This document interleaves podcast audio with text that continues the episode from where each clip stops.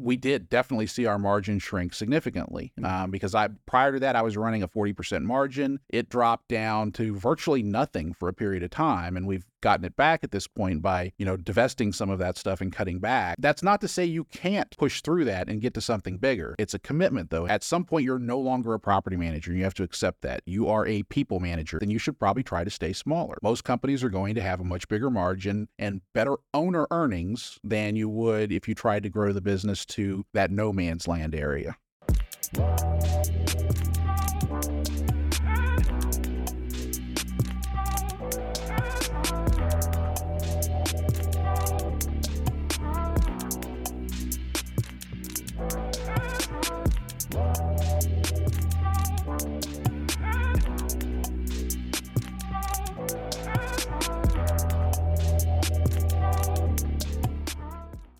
Welcome to the episode of Profitable Property Management. Today I'm talking to Todd Ortscheid of PM Assist and Revolution Rental Management. Todd, thanks for coming on the show. Absolutely. Thanks for having me. Repeat guest. It's been a little while. Glad to have you back. Yeah, it's been a couple of years now.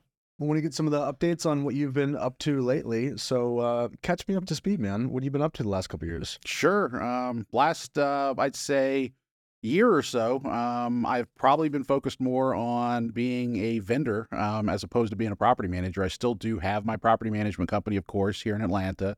I did kind of sell off parts of it, downsize it, but I've been focusing on being a consultant for the most part, working with property managers on revenue maximization, process implementation with Lead Simple, just general one-on-one consulting. So that has been probably, I would say, 80% of my time over the last year is what I've been doing. So yeah, that's kind of the big difference since last time we talked, I guess. Give me the good, the bad, and the ugly of consulting. I would say the good is easy. I mean, that's, you know, you always have something different that you're working on. You know, every company has its own unique issues, its own unique challenges. So, you know, there's not the same thing day after day. You're not just putting out fires at a property management company over and over again. It's always something new.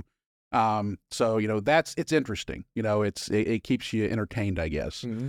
The difficulties of it would be that, you know, a lot of people hire a consultant. They know that they need to get something changed. They need to fix some things in their business, but it's very difficult for them to actually pull the trigger on a lot of it. When you tell somebody that, hey, you've got some people in the wrong seats, or your structure isn't right, or you need to implement this software. A lot of times there's a lot of pushback. You know, they don't want to make those changes. Oh, I've had these employees forever. I don't want to upset them. Or, you know, we've had these same processes in place for so long. I don't want to change that. And so there's that friction between, you know, they know that there needs to be changes made, but they're so resistant to the actual change. So it can be frustrating as a consultant to try to get that stuff done. So that's, I would say that's probably the pros and cons to it. How does that inform your client qualification process and who you choose to work with? That's a really good question. You know, that's still being refined, I would say. I mean, we've had clients in the past that we will no longer work with because of difficulties. Most property managers just need a little bit of a push, though. They need to know that, hey, other people have done this. Here is how it's worked out. So usually you can get people to kind of come along after some pushing. But yeah, there does need to be some initial vetting to see, you know, if I'm talking to somebody and they're just telling me tons of problems with their business, then I try to be upfront with them on that initial free consulting call and say, hey, I'm probably going to come in here and tell you need to completely overhaul your business. Is that something that you're able to do? And we'll kind of talk about what that might entail and make sure that they're capable of doing that. And if there's too much resistance, I might say, hey, you're not ready for this. Mm-hmm. I want to hear more about like the shift in your awareness around the things that you're talking about now versus when you first started in your career. I actually remember you being an early customer a number of years back and the business looking pretty different.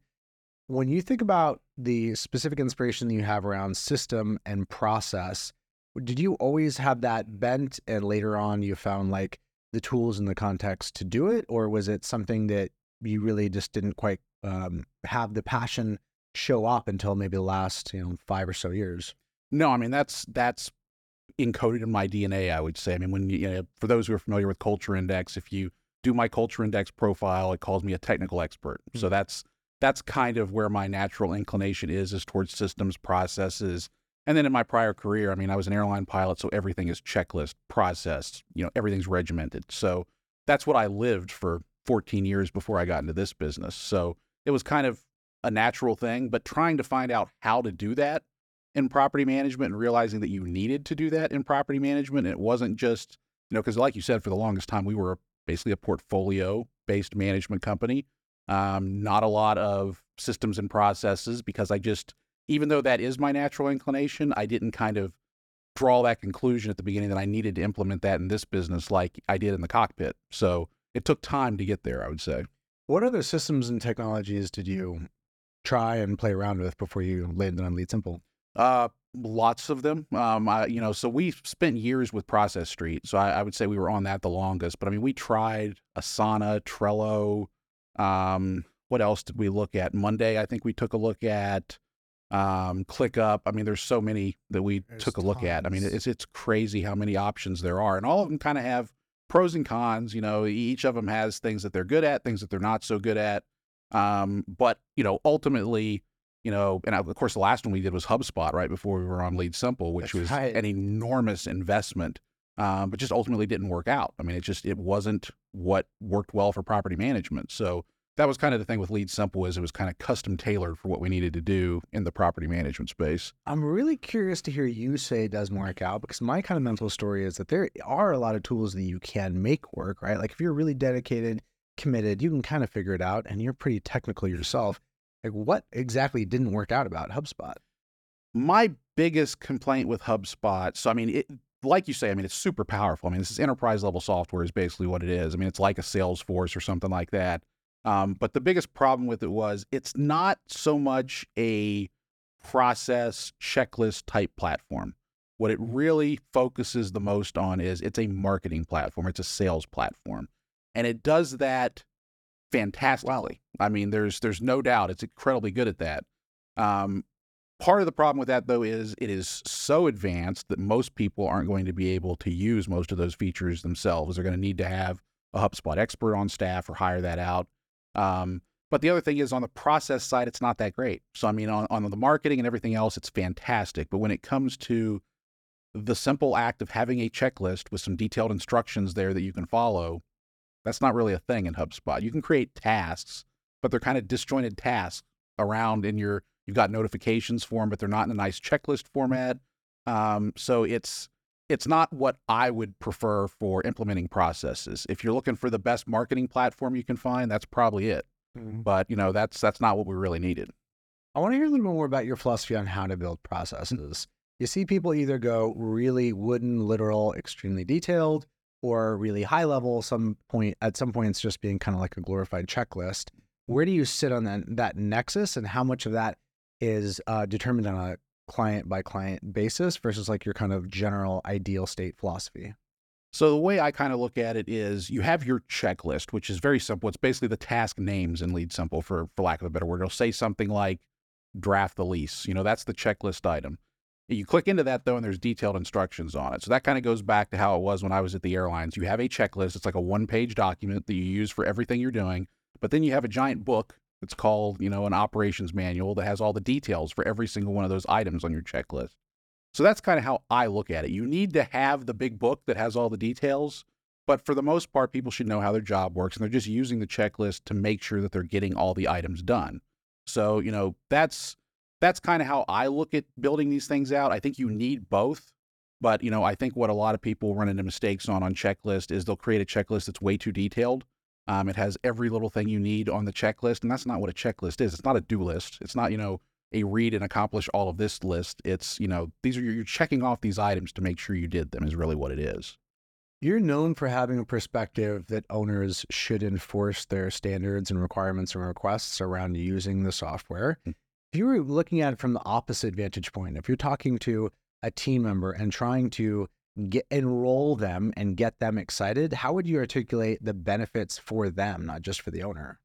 Well, I would say the biggest thing is explaining to them how it makes their job easier. That there's industry consultant, another one, Mark Cunningham, that I'm sure most of your viewers are familiar with. He frequently quotes a study that was done that said that the number one thing that employees care about in job satisfaction is, I know what my job is. You know, just understanding what their role is at the company. And that ranks above pay, above benefits, above everything else. That's what people care about, because that just makes their workday easier. So if you can show someone that this is going to make your job more easily definable, you know what your role is day in and day out, all you have to do is work down your task list and you know what you're doing. That's a big benefit to people, I think. You know, when you just throw someone in a position and say, hey, you're managing this portfolio of properties, figure it out. That's stressful. That's difficult. That's a lot of work. But when you give someone a very clearly defined list of these are the tasks you have to do today, that's a stress-free job for the most part. So I think that you can explain to someone how that benefits them. And you can also, you know, if you're so inclined, you can take some of those increased efficiencies and you can roll that into higher compensation, better benefits for your employees too, so they can get some advantages out of that. How involved should a team member be in the construction and updating of a given process that they're responsible for using day to day? So that is a common topic of debate that I have with some other people in the industry.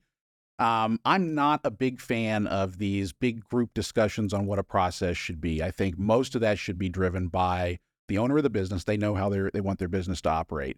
However, there's a lot of cases where a owner doesn't really know how things are working. If you've gotten to the point in your business where you're 500 or 600 doors or more, you might be detached enough at that point where you don't really know how a lot of these things need to be done anymore because it's been so long since you've personally done them. So in that case, you need to bring people in. You need to find out what's currently being done. What do we need to change? But I always emphasize, do not let your employees dictate how your processes are going to be. Have input, you know, find out what they think, get some guidance maybe, but you need to be in charge of your company. You know, don't let your employees push you around. I see way too much of that in this industry. And it's not just this industry, it's a small business thing.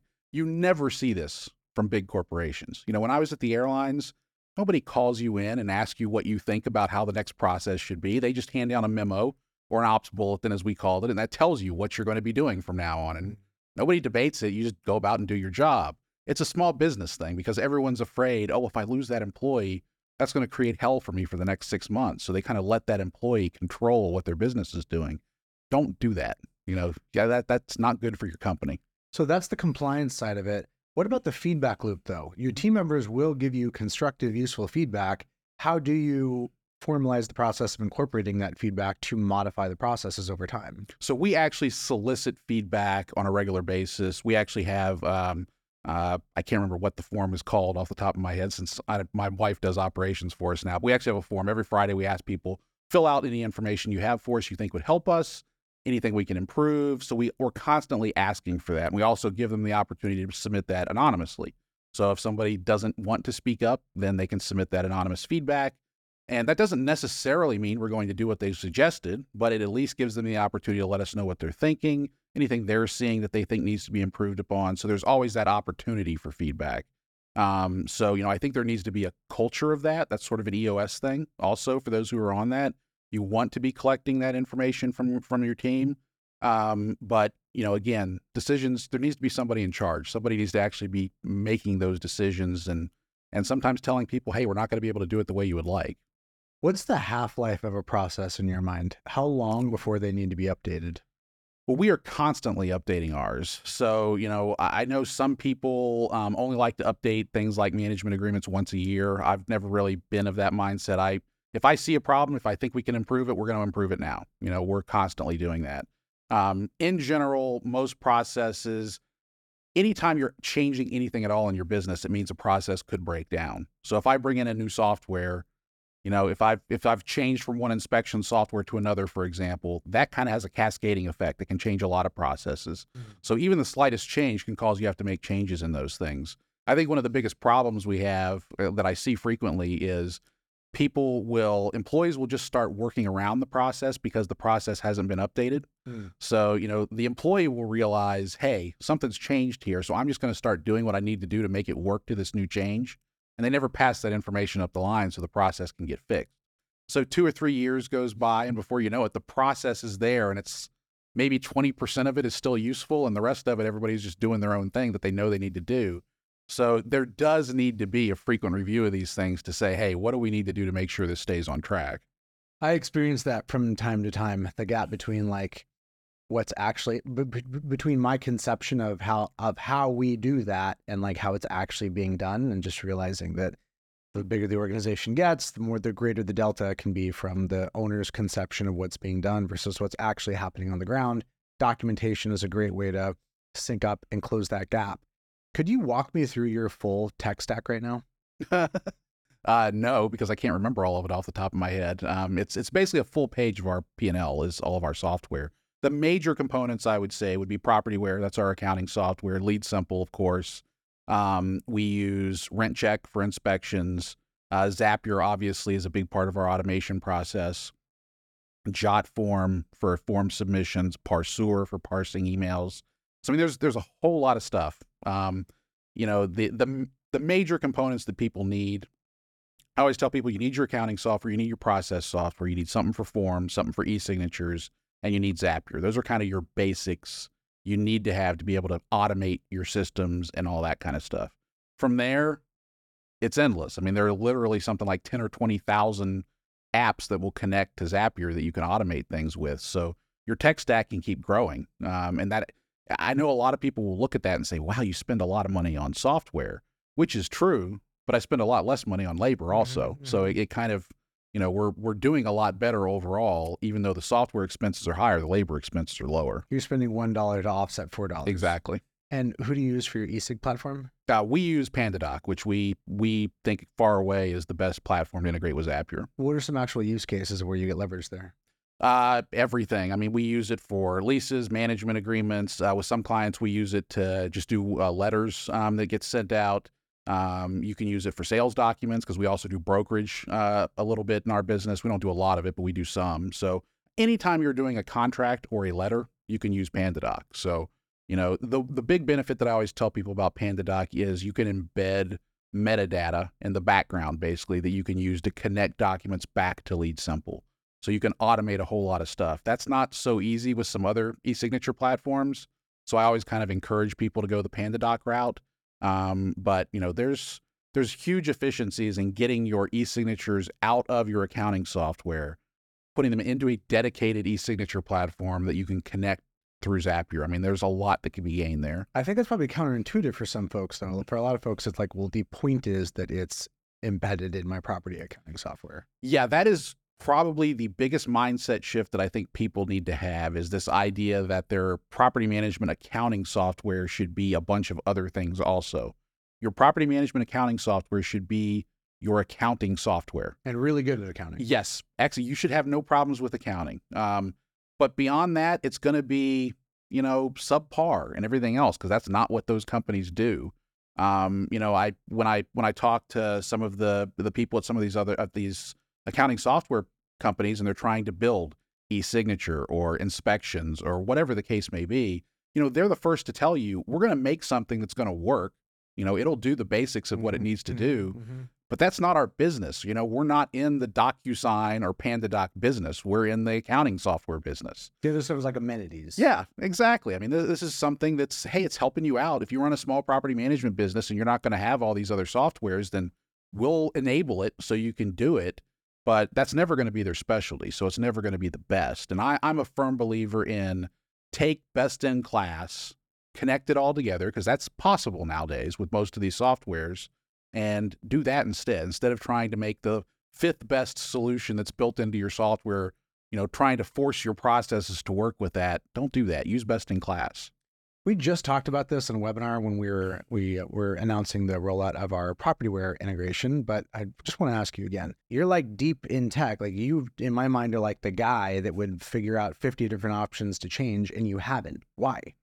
So, you know, there was a period of time, I think, where there was sort of a neglect of the software where it was, you know, not being kept up to date. I mean, Appfolio, if you look at that, they have been constantly making improvements over the past few years. I mean, they were the first one, I think, that you guys had the integration with. And PropertyWare wasn't really doing that, or RealPage wasn't doing that with PropertyWare. More recently, that's kind of changed. They're starting to get back into the role of, you know, starting to add features. They now have the new API that you guys are going to be connecting to. So I think there is more of a move there to start improving PropertyWare again. But, you know, my biggest thing is, it's the most customizable software out there. And for me, It's so easy, all the custom fields, all the reports, all the data I can get out of it, that I can own my data instead of having it locked away inside someone else's software. That's very important to me. Which is interesting to me because you were getting that benefit for a long period of time in a way that wasn't even like fully supported, right? Like you found a way to get your data. That's probably the delta between your experience and others, is that you were technical enough to find a way to do what you wanted to do, even though the retail experience probably isn't like that for everybody. Yeah, that's true. I mean, that's not like, out of the box, it's so easy to do this. I mean, the capability is there, but you kind of have to know how to get the stuff out that you need. So, I mean, we would basically pull all that data out, put it into something like Airtable or Google Sheets, and then we could do whatever we wanted with it. That was our data that we could use in whatever way we needed. But it wasn't easy. I basically had to hire a software developer to do a lot of that, to be honest with you. I was lucky. I found a remote team member in, I believe it's Pakistan, if I remember right. And I was paying him, I think, $8 an hour or something like that. And he was living like a king. He was the happiest guy on earth. I mean, that's a lot of money in Pakistan. So, it was great for him. It was great for us. We were able to get that work done that we needed to do. But you're right. I mean, that's not something that the average property manager is probably going to do. When you have something like Lead Simple that's pulling the data out automatically, where it's really easy for you to just click a couple buttons and suddenly your data is now available to you. That's a completely different experience. And I think in general, this is an adjacency to one conversation I find very interesting, which is frequently folks will meet power users. I'm thinking about somebody like yourself, think like a Ben Sensenbaugh. I can think of a bunch of other folks. And it's not always obvious from a distance the delta that exists between what you're able to build or what somebody like Ben was able to build and all the effort that went into it versus what I'm able to build. Which isn't to say that I can't build something great, but I may not be extremely technical. I may not experience like joy and euphoria at building Zaps, et cetera. When you frame expectations for folks, particularly somebody that's coming in hot saying, I want to automate everything, Todd, I want one red button I press monthly that runs my business. How do you frame and hold expectations for what's realistic and practical and how long it's going to take to get there? Well, I mean, usually what I'll do is I'll explain it in terms of hours of labor that's going to go into this. So, I'll tell somebody, hey, if you want to automate, so like when we build out someone's processes at PM Assist, it's 12 major processes is what we're doing for the life cycle of property management. And I'll typically tell somebody, if you're an average user learning how to do this, this is probably going to take you somewhere between 400 and 600 hours to figure this out and get this done. So think about how many weeks, 400 to 600 hours of full-time work factors in. And that's why, because I mean, you'll hear people say, oh, it's taken me 3 or 4 years to build out my processes. Well, that's why you're working 50 hours a week in your property management business. And then you're trying to do a few hours a week of building your processes and automating this stuff and learning it as you go along. Just try to think of how long it takes. If you only have a couple hours here or there to do that, it's an enormous commitment. So, I always try to explain it in those terms of hours of labor this is going to take. But there's also just an element of technical know-how. So, I mean, some people are just not geared towards sitting in front of a computer and going through processes for hours at a time.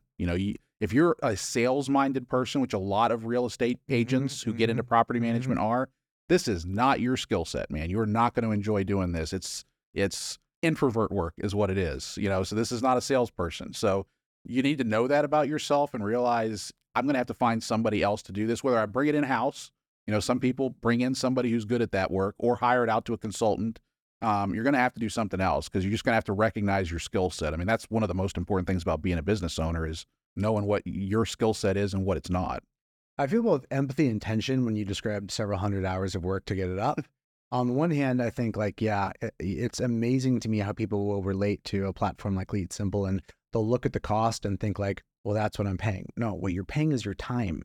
What you're paying the vendor is the lesser output. The real input is your time and your effort and your thought cycles, Some folks are like, so why am I doing this again? Like if it's that much effort, like what is the yield? How would you articulate the yield that is commensurate to justify that level of labor investment on the front side? So, it's what I always say is, so imagine that it takes 20 hours to build this one process, but then think about how much you're automating out of that And that is perpetual. So it takes me 20 hours to build this. One time. But then from now on, from here to eternity, theoretically, this is how many hours a week I save as a result of this. And then it usually compounds to being thousands upon thousands upon thousands of hours. Or it could be factored into labor reduction where, you know, it's not your work that's being reduced, it's an employee's. But as a result, instead of having to have two employees, I only have to have one for that role. So, you know, you can figure it in as labor savings. So, you know, that's kind of how I would look at it. It is frustrating at the front end to get it put together. It's a lot of work, but the payoff is extreme in a lot of cases. Now, I assume that you are dog fooding and taking your own medicine here. You mentioned that 80% of your time is happening at PM Assist, but the remainder of the time is presumably going to the management company, which is still active. How would you frame what it's done for your own shop? Well, it basically makes it to where the only thing that I have to be involved in are escalations. So for the most part, the team is able to handle everything on a day-to-day basis. A lot of people who are viewing this might remember I went on a road trip a couple years ago during COVID. I got bored and just decided I'm going to drive around the country.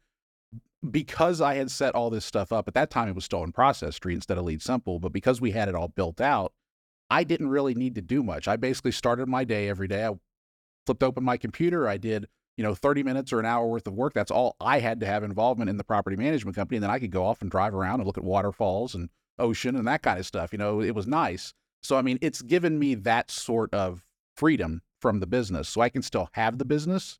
I still get the benefits of having a property management company that produces profits, but I don't have to do much with it. It's basically just when there's a really unusual problem that the staff doesn't have a process for, that they have to come to me. Otherwise, it kind of runs itself. And when the staff does come to you for things, do you then take that as input to figure out more processes you can build? Generally. So, we will do...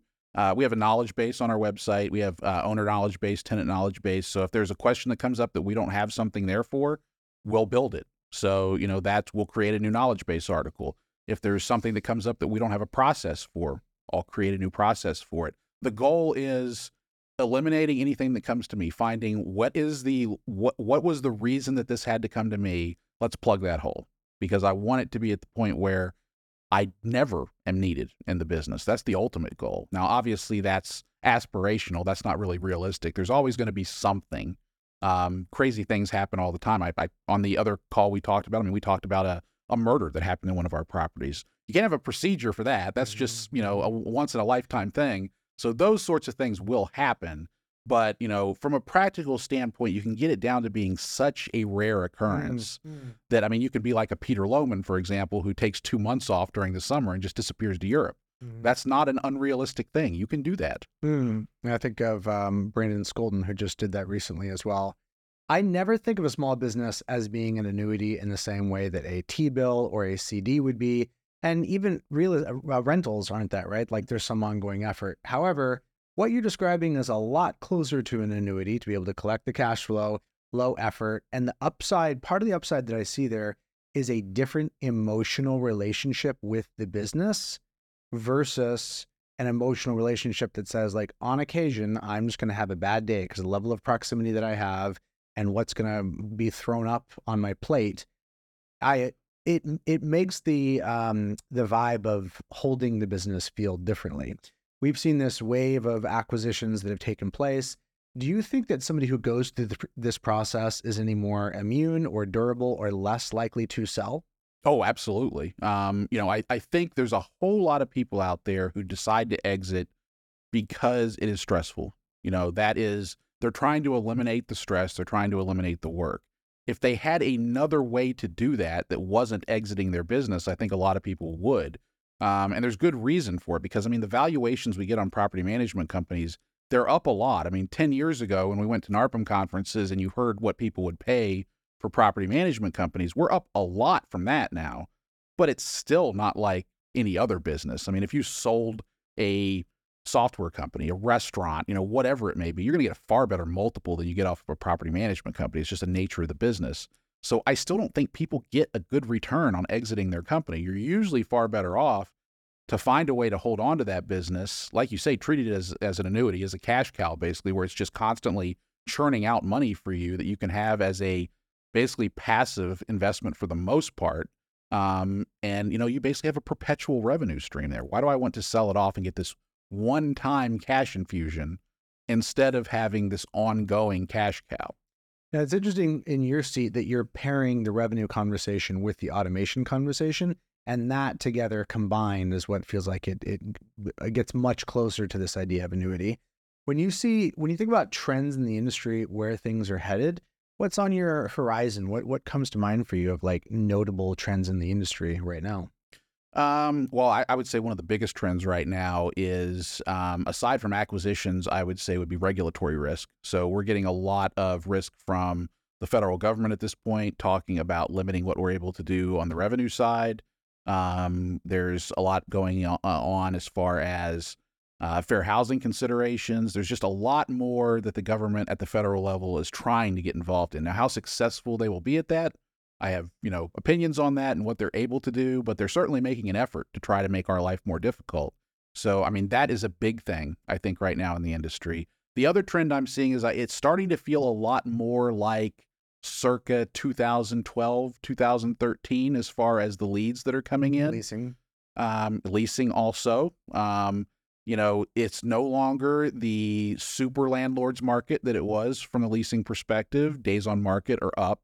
But we also have a lot more people that are looking to rent out their houses. So we're getting a lot more leads in than we were over the last few years, to be honest with you, from accidental landlords. So, for the last few years, a lot of it has been investor focused. If you're a business like mine that was always very much accidental landlord based, I don't like working with big companies. So, I don't want to work with REITs. I don't want to work with institutional players. So that has been a lot of the business the last few years. If you wanted to grow your portfolio, you had to take on people who had chunks of houses rather than one-offs. So that's kind of shifting again, because we have, as I saw this morning on CNBC, we've officially hit an 8% average interest rate on a 30-year mortgage.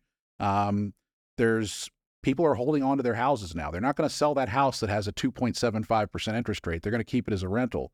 So we're seeing that trend again, where, back in when I was first getting into the business, it wasn't that hard to get new owners. And I think we're going to see a lot of that, in the next few years because of how things have changed on the sales side. How has your strategy and ambition shifted over time? I remember a period of time where you were focused on increasing and growing. You just mentioned some divestiture of a part of your portfolio more recently. What has the transition looked like and what's driven that? So I am a firm believer that the average property management company is better off not trying to be a big dog. I think what most property management companies do is they grow beyond a certain point, usually 400 or 500 doors. They hit that point and they try to push beyond that. And what happens is their profit margin shrinks as they do that, because they start adding layers of middle management, which is an inevitability. You can't avoid it as the business grows. You can't manage everything. So you have to add additional people. Those people are expensive, so your margin shrinks. Then people get frustrated, they stop growing, but then they're now stuck at, say, 800 doors. Their margin went from 40% down to 10%, and they're kind of in this no man's land that isn't very good.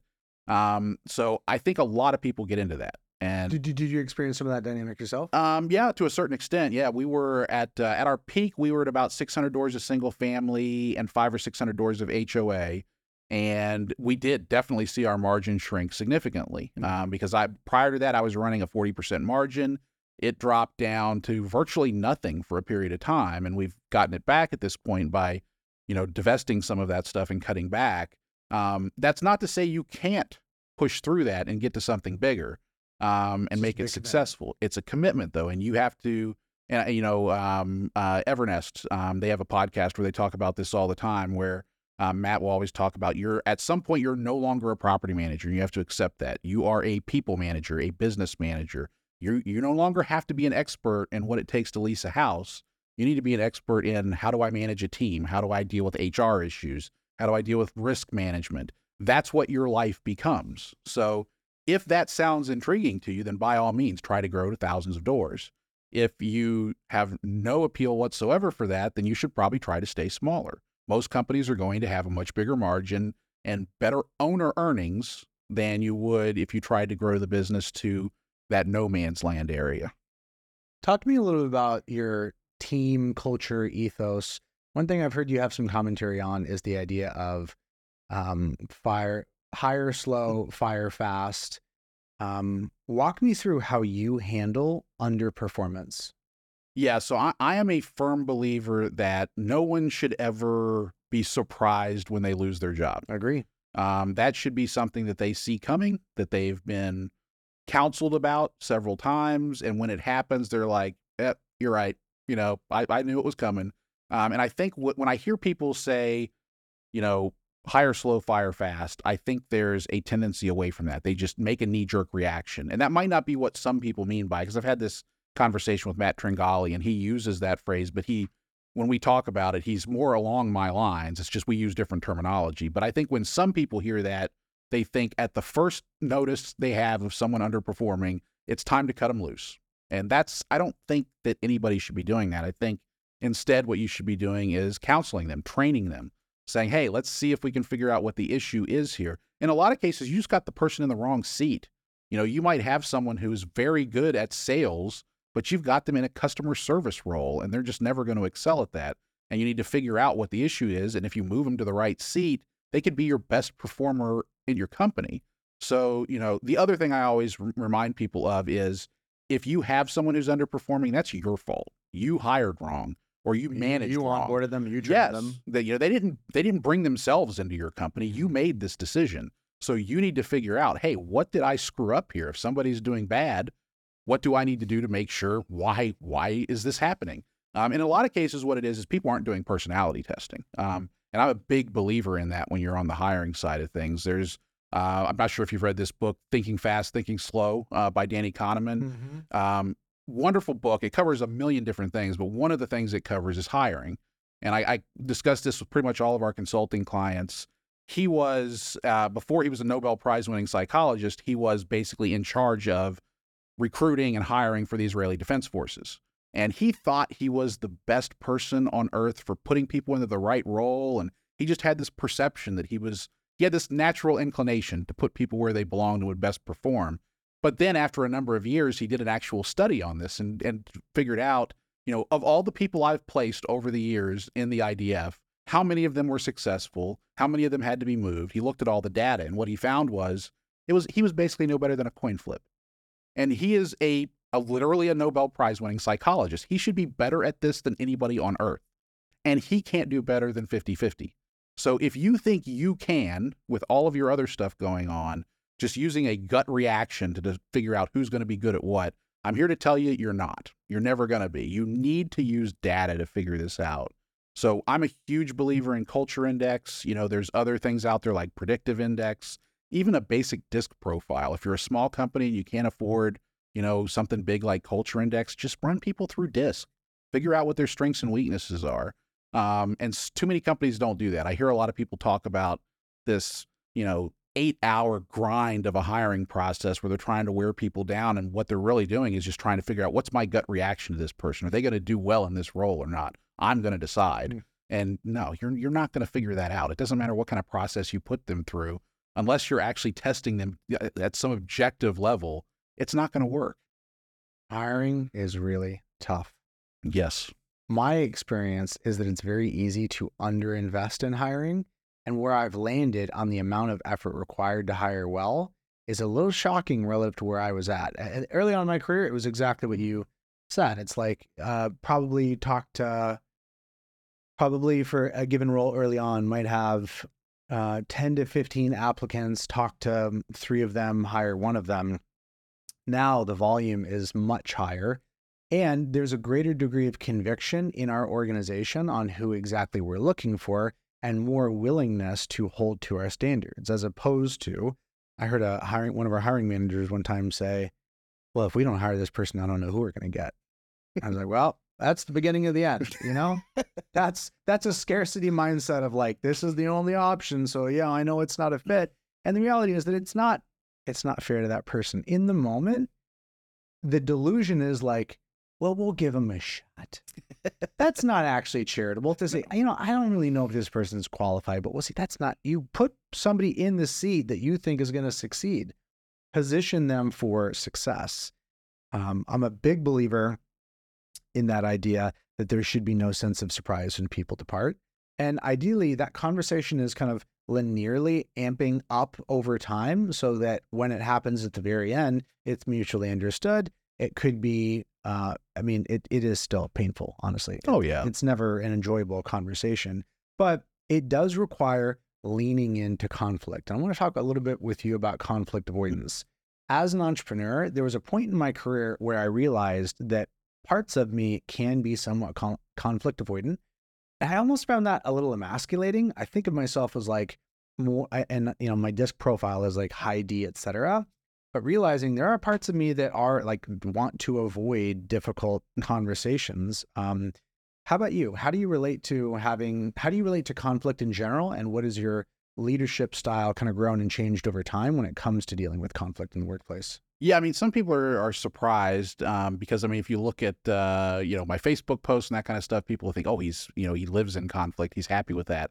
Not really. I mean, I enjoy debate, you know, particularly political, philosophical debate. That kind of conflict I'm cool with. When it comes to something like terminating someone's employment, though, that's like a gut-wrenching thing for me. That's very, very difficult. That's the kind of conflict and confrontation that I do not handle well, because I do have in the back of my mind that, oh, I hired this person. They probably left another job. And I, you know, we're small enough where I usually know my employees. So I'll know, well, they just bought a house and they've got 2 kids. But at the same time, you know, you have to make the change for the good of the business and everybody else that's there. So it's really difficult. So I don't actually deal very well with that kind of conflict. That's probably a function. You know, if you look at my Culture Index or my DISC or anything, you can see my social ability is, you know, dead nothing. I mean, I force myself to be able to do these sorts of things like a podcast or a presentation, but that's not my natural inclination. So that's probably part of that. But, you know, I have leaned heavily on another consultant in the industry, Deb Newell, who helps me with those things. So if I have to do something like, you know, terminate someone's employment, discipline them, counsel them, I will go to Deb for advice because she's fantastic at that sort of thing. So, you know, I mean, that's something I tell a lot of people is, you know, you got to have kind of a group of people that you go to for different things, because there's no one consultant or, you know, one mentor who's going to be able to help you with everything. You know, there's always, you know, I'm great at building processes and policies and operations. That's my thing. I know that that's my strength. I'm not good with conflicts with people. I'm not good at managing people. I'm not good with sales. So you have to know what those things are and know the people you can go to who are expert at that to help you with those things. So that's kind of how I deal with it. I experience you as somebody that does not do well being hard sold something. Yeah. And I experience you as somebody that has like a deep guttural response to the feeling or the idea of being bullied, even including in a corporate context, which like you would think that wouldn't happen, but on occasion it does come up in a business setting. Where does that like gut reaction come from for you? Were there any like early formative experiences that inform how you relate to that now? I don't know exactly where that would come from. I mean, I was obviously, I mean, in a previous podcast, we had talked about how I was a labor union leader and all that sort of thing. So, I mean, I came from a background where it was confrontational between labor and management. So, I mean, you were fighting all the time to get what you thought you deserved and to, you know, influence things like safety, you know, at the airline industry is where I was. So safety was a big part about what the union did. So, you know, I think, you know, in that environment, there is the tendency for corporate to push you around and to try to tell you, you know, what they think of you and how you're not worth what you think you are. So maybe that plays into why I don't like sort of the pushiness and that sort of thing. But that's all I could really point to, I could think of. You know, I'm not sure where else that might come from. But, I mean, I agree with you. You're reading right into my personality. I don't like hardcore sales tactics. I don't like, you know, pushiness. You know, that's one of the... Yeah, it's also one of the big reasons I haven't been a fan of some of the venture-backed acquisition companies out there that are going around and buying people up, because I think they've been very aggressive in how they've done it. I don't like that. Some of it, though, is just downright, you know, dishonesty. And in a lot of those cases, I think in a lot of high-pressure sales, there is a fundamental dishonesty to it. You're being so high-pressure, you know, you're so focused on closing that deal that you will say whatever you need to say to close it. And for me, dishonesty is probably the worst character trait anyone can possibly have. I would rather sit down and talk to an honest murderer than a dishonest, run-of-the-mill person, because at least I know that what they're telling me is the truth. You know, I can see who this person really is, and we can have a conversation. If what you're telling me is just BS, then why are we even sitting and having a conversation? And it's not even relevant anymore. So, I think that's probably a big part of it too, is there's just a fundamental dishonesty to high pressure stuff. I could see that. Yeah. I could see that, and I can relate to that. I think in general, people want the truth. People want authenticity. And I experience that as being partly baked into the NARPM circle, if on no other level than when vendors keep coming back, there is an intrinsic forcing function for the honesty to come out, because people like you talk to other people and it just goes around. You can show up and screw people once, but you can't keep showing up and pulling anything over on people. It's like a self-policing mechanism just to have to look people in the eyeballs every, a couple times a year. That's one of the benefits of the vendor community, but I think a lot of the others have to do is creating some culture in the industry that I'd like to think is probably not the norm in other industries, like knowing your vendors, having fun. We just, we had Thrill the Grill last night. I really enjoyed that. It's laid back, you're kicking it with people, and there is some semblance of the idea that you can actually get to know these people on a personal level, and that what you learn about them personally also informs your understanding of their approach to business and their service offering, et cetera. You can't really divorce the two. You can't divorce corporate culture from your experience as an end consumer. That's my experience. No, I agree completely. And I think it's kind of weird, because this is kind of a big industry in a sense. I mean, there's probably somewhere around 100,000 property managers in America, but especially at the NARPM level, it's a pretty tight group, I would say. I mean, you generally, if you go to conferences, even just a couple times a year, you generally know a lot of people. You know the vendors, you know fellow property managers. So like you say, it's you can't keep screwing people over and over again. People know who you are. Word gets around. And I like that about this industry. I was in HOA for a little while. That's not the same. You go to a HOA conference, there is not an openness. People aren't sharing best practices in the same way. No corporate. It's very competitive. It's very corporate. It is, it's just not the same. And the same thing on just the real estate sales side. There's always this sense that anybody else I'm talking to is a competitor, and I need to treat them like a competitor. And for whatever reason, and I can't quite pinpoint why, property management is not that way. There's a lot of things I can criticize NARPM for, and I do regularly, but the culture is certainly not one of those things. The openness of sharing welcome best practices. Yeah, definitely. It's been fantastic. So I think we do a much better job of that than other industries do. I love talking to somebody new when they first show up here, and they have no idea who these vendors are. They have no idea about a lot of the best practices. I'm like, wow, your mind is about to get blown. You're not going to be able to fit all of it in the floppy disk up front, but yeah, the ramp of how much value can be added for somebody to not be a NARPM member and then come in the community, it's insane. And some of that is obviously a credit to NARPM, but also just the community. I mean, NARPM is a collective of individuals that care and are contributing and giving back, and that's a fundamentally human thing. Aside from a name or a label of any organization, that's something that people want to do, is to be known, to be in community, to give back, and it feels good. And I've seen you contribute to that in a number of different ways. I'm curious, when you think about the education and the conversation that is wanted and needed right now, what's a topic, a theme, a best practice, a standard, whatever, that you would like to see get more airtime and would make a big impact for the industry going forward?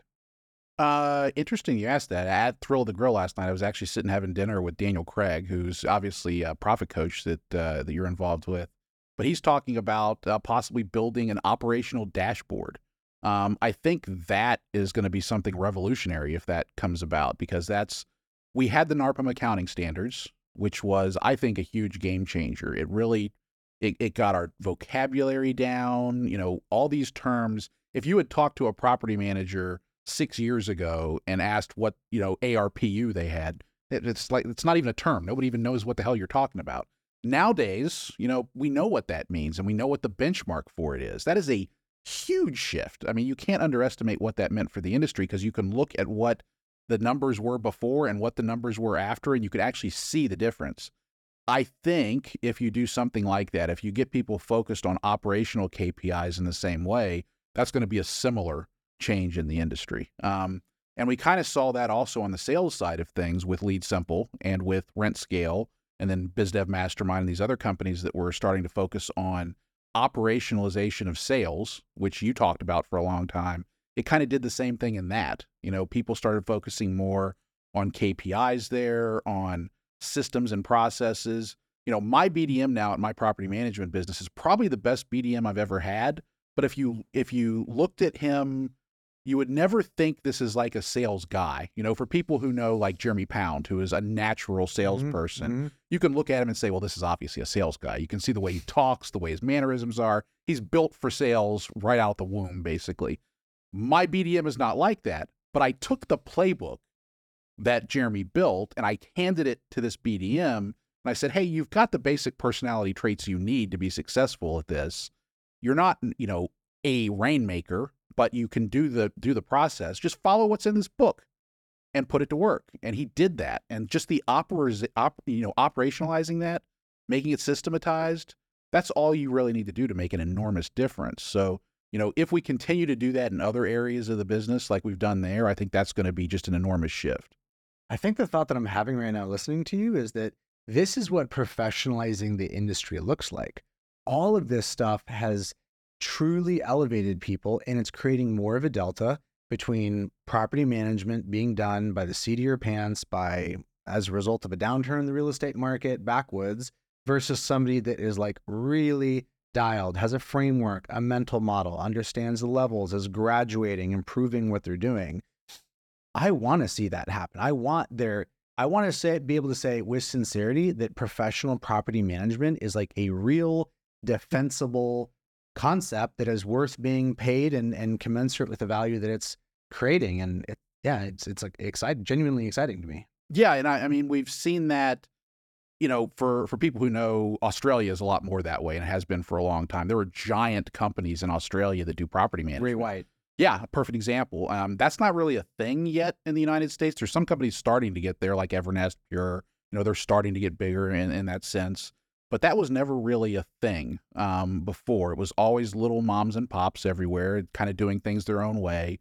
And we're starting to get away from that. And, you know, I think there's good and bad to that, but I think overall it's going to be a lot of good. We just have to make sure that we don't let the good things that we've had, like the sense of community, like the openness, we don't want that to disappear as it becomes more operationalized. We want to keep those good things. So I think that's what we need to focus on as we kind of do this shift, because it is going to become more professional, like you said, like a multifamily industry. It's going to start to shift more towards that. But we want to make sure we hold on to the good parts of what we've had, I think. That's such a good place to end. I completely agree. I see the money coming in the industry and I feel generally positive about it, but I am aware I don't want to see the money corrupt things. I don't want to see it exert undue dominance and control in surreptitious ways. And I don't think that that's going to happen. I think there's a possibility for it, but ultimately I think that the good and the light is going to outweigh the bad and the darkness. So I hope so. Glad to be in this industry with you, brother. Appreciate you coming on. Yeah, definitely. Thanks for having me. Until next time. Yep. That's it for this episode. Hope you enjoyed it. You can check out other episodes along the way. If you're watching this on YouTube, appreciate a subscribe. Any comments, I'm always here to engage. If you're listening on an audio platform, would really appreciate a review. It's a great way to help other people find out about the show.